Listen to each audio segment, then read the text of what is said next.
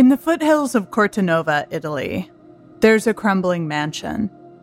It's covered in graffiti. The windows are knocked out, the top floor collapsed. Strange red splotches dot the outside. A smashed piano sits inside.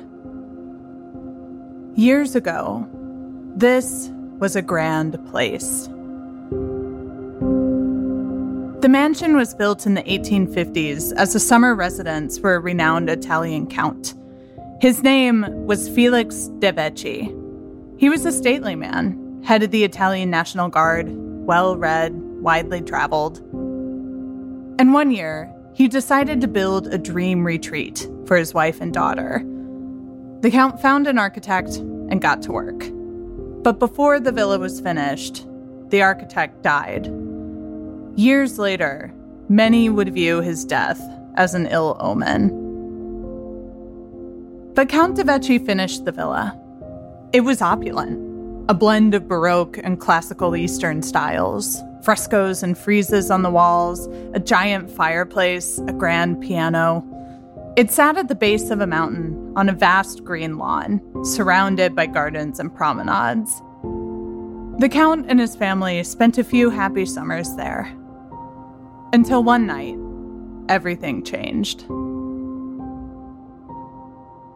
The Count came home and discovered his wife brutally murdered and his daughter missing.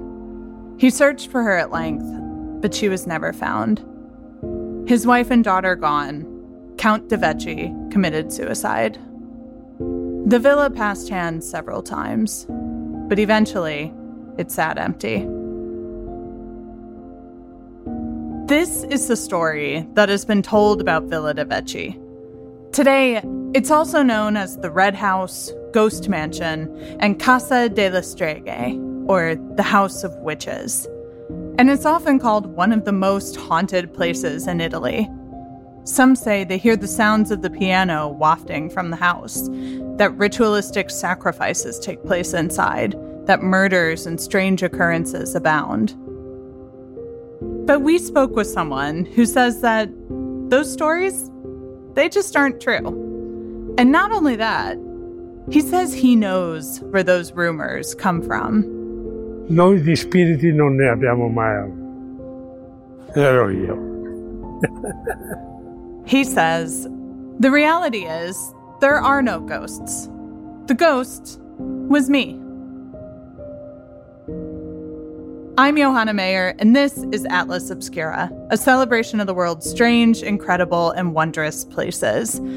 Today, we visit Villa de Vecchi, and we talk with the person who claims to be the ghost of the mansion. More after this.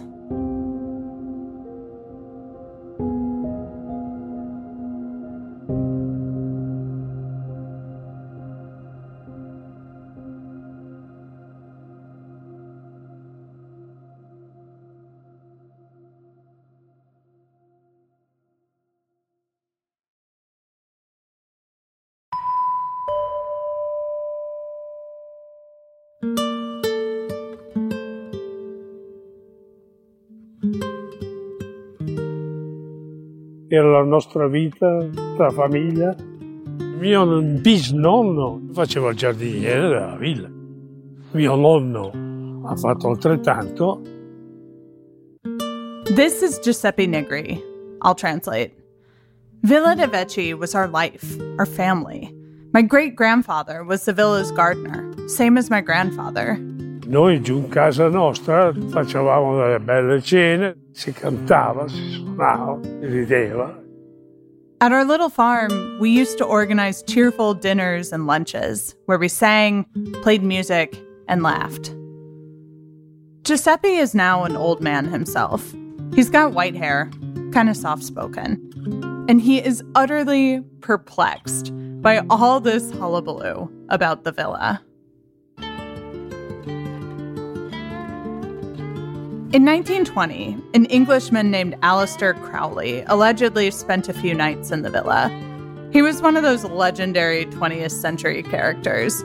He was a poet, a magician, an alchemist, and perhaps above all else, an occultist. He traveled across the world, visiting various strange and dark places. After his trip to the villa, there were rumors of ritualistic orgies, human and animal sacrifices, murders and suicides. Oh, sono tutte balle inventate, una pianta da gente che si è esaltata. It's all crap, made up by crazy people. After Aleister Crowley's visit, the villa became a macabre tourist destination. But Giuseppe was already there. I villeggianti che erano in giro, quando arrivavano a visitare la villa di notte, spaccavano le porte, entravano e allora qualche volta ci siamo messi nel lenzuolo per farli scappare. These people would sneak into the villa at night and smash up the doors. We decided to dress up like ghosts with bed sheets in order to scare them off. Mio cognato stava su, li buttava fuori e quando arrivavano giù, pam! Allora c'era di moda gli stivali e si sentiva tac, tac. Una bellezza. We were organized. I stayed at the door while my brother in law hid upstairs. He got them running towards me, and bam! Boots were pretty common back then, so you could hear the sound of me beating them. It was a blast. Era anche un mio impiegato che, che quando ero su con la pila a vedere chi erano, a un certo punto mi trovo la faccia di quello che lavorava lì da me. Gli ho dato un pugno sulla testa e si ricorda ancora. Another time, I came across an employee of mine. I was upstairs with a flashlight, trying to see who was there, and suddenly I saw the face of this person who was working for me. I punched him right in the face. He can still remember it today. E da lì è venuta fuori forse la storia degli spiriti, ecco. This was probably when the rumors about ghosts were started. The elements haven't been kind to Villa de Vecchi. In 2002, there was an avalanche in the region. Nearby houses were wiped out. Boulders tumbled down the mountain and fell just a few meters short of the mansion. But the vast majority of the damage to the villa is thanks to people. Tourists, thrill seekers, and ghost hunters have destroyed the mansion, covered it in graffiti, and smashed its walls.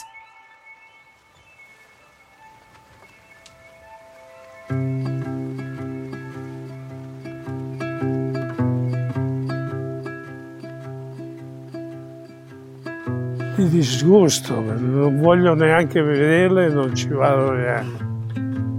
It disgusts me the way the villa is nowadays. I don't even want to look at it, and I refuse to go inside.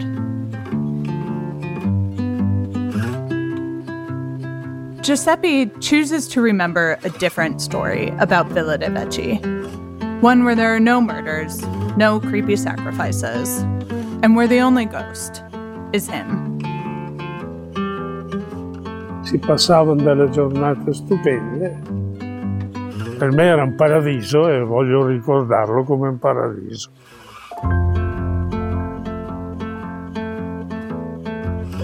We used to spend wonderful days in there. To me, it was a heaven on earth, and I want to remember it like that.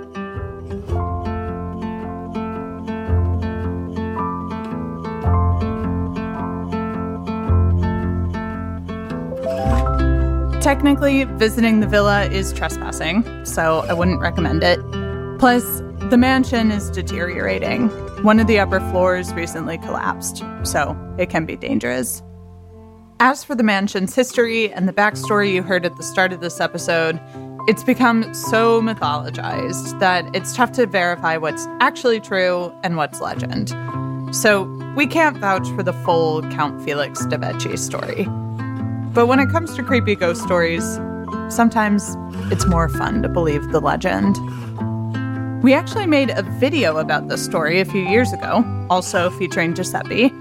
There are some shots of the villa that are really eerie, but also really beautiful. Really gives you a sense of the place. You can check that out at atlasobscura.com. There's a link in our show notes.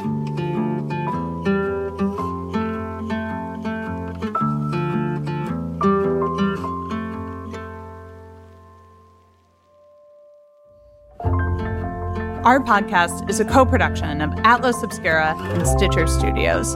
The production team includes Dylan Thuras, Doug Baldinger, Chris Naka, Camille Stanley, Manolo Morales, Baudelaire, Gabby Gladney. Our technical director is Casey Holford. This episode was mixed by Luce Fleming. And our theme and end credits are by Sam Tyndall. I'm Johanna Mayer, wishing you all the wonder in the world. I'll see you next time.